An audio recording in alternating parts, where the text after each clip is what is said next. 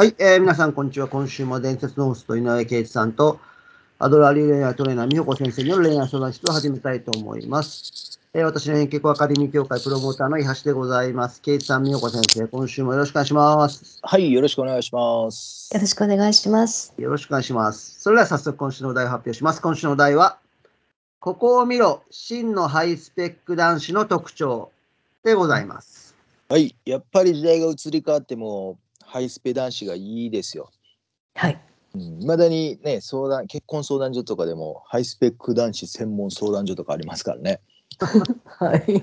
まあなんかね、なんなんか時代錯誤かなとも思うけど、でもなんだかんだやっぱりハイスペのが、うん、いいなって思うのは、まあやっぱりね、特に結婚っていう意味では経済的にもね、精神的にもスペック高い方が、リアル生活がね、えー充実しますし、で逆にそうねリアル生活しんどくなるとどうしてもねギスギスしたりしますから余裕なくなると、まあそういう意味ではうんハイスペがいいのかなと思ってて、ただ、僕が今日伝えるのはなんかふ世間が言ってるハイスペとはまたちょっと違うかもしれないので、まあ、真のハイスペックってここぜひ見てほしいなっていうので、うん。ちょっとあのー概念的なところあるんですけどこれを今日お伝えしようかなと思ってます。はい。えーっとね一つ目はやっぱりこう大失敗してる人がいいですよね。大失敗してる。あのーうん要は成功だけじゃなくてちゃんとはい。失敗して、うんあのーそこからまた立ち上がってる人がやっぱいいですよ。はい。僕いろんな人を見てきましたけど、なんか、あのやっぱり人って失敗から学ぶことのが大きいなって思ったり、はい。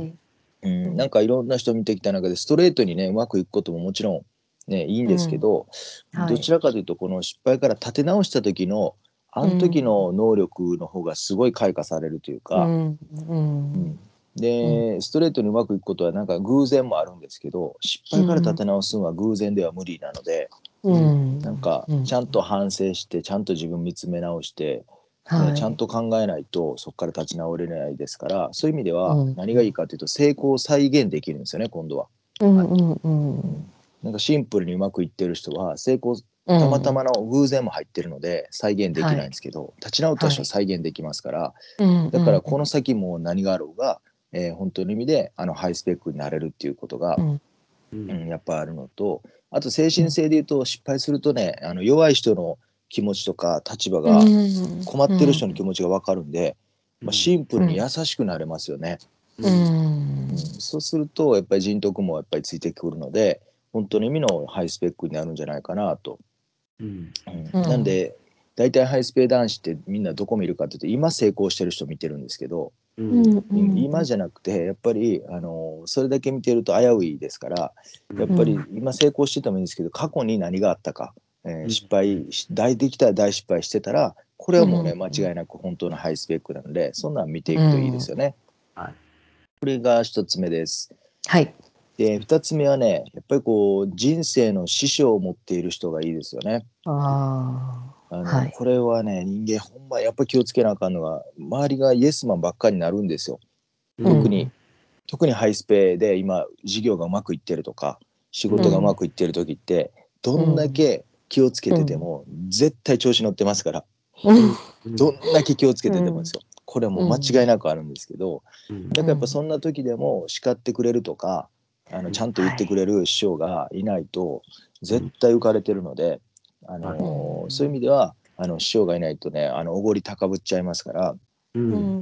なのであの今現在ね仕事うまくいってたり精神性も高くてもいいんですけどでもはい。自分自身が師匠はいますかっていう時に「あのいます」って言える人は、まあそれはもう謙虚な謙虚さの表れでもありますからね、全部俺がやったんだっていうのは、ややっぱりあの精神性としてもあんまりね高くないので、うんうんそこをねちゃんと見ると真なハイスペックかどうかが分かるかなと、ううんん。うん、これ2つ目ですね。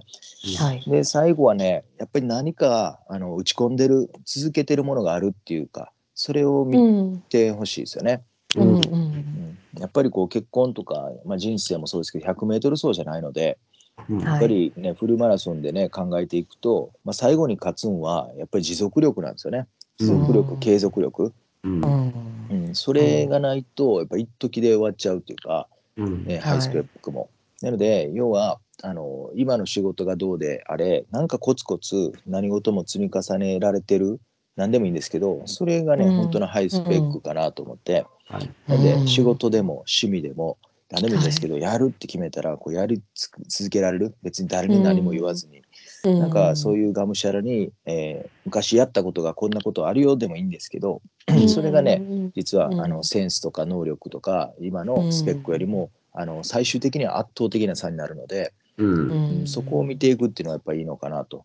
それをね、うん。結構見ずになんか今のはい。肩書きとか、今の仕事の年収とか、ねうん。それこそ背が高い低いかっこいいとか、うん。それだけでハイスペは判断すると、うん。あれこんなはずじゃなかったなって女性が思うので、まあ、今のことではなくもっと言うとこれから伸びる人、ねうん。えー失敗してもちゃんと立ち直れる人、ねだから失敗から学べるいつも自分をし叱ってくれたり気づかしてくれる師匠がいる。そして、えーずっとコツコツとやり続けられてる人この辺をね、うん。真のハイスペックだと僕は思ってるので、うん。えー見ていってほしいなと思いますね。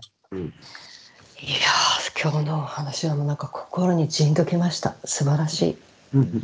もうなんか言うことがない。本当そうですね。うん。いやー圭一先生素晴らしいですね。なんか。ここで私が圭一先生を絶賛するのも変ですけど。いやー本当にうーん。その通りだと思いますどれもこれも。でもなかなかこういうところ見れないくてね表面的なことだけじゃないと思いながらもあのついついそっちに引っ張られちゃうからね。いやーこの3つはとっても、うん、すごいと思います。まあね聞いてくれてる女性をとにかくほんまのほんまの意味で持続的に永続的にねハッピーになろうと思ったらそこを、まあ、人を見る目って、まあ、あんま見すぎてもあかんのですけど、ええ。表象表層的なとこだけしかやっぱり見れないので、最初。うん。はい。でも僕らは男同士でね経営者とかもそうですけど、うん。付き合ってきて本当にこの人スペック高いなっていうのはそういうとこを見るんで、うん。そうですそこね。目線を使った方がなんか、はい。あの人いいあの人すごいいいって年収高いとか浮かれちゃうと、うんうんあのどっかで失敗しますから。そうですね結婚生活ってね長い長いねあの道のりだからいいろんなことが想像しないようなことっていうのはねいつ起起こっても不思議がないのでねそんな時でもこの再現性のある、うん、まあなんか力持ってる人っていうのはこういうところなんでしょうね。ぜはいちょっとねたまには真面目な話もしとかなあかんので使ってみてください。はい、ありがとうございます。それではお時間もありました。今週は、ここを見ろ、真のハイスペック男子の特徴をお届けしました。ケイさん、みこ先生、今週もありがとうございました。ありがとうございました。ありがとうございました。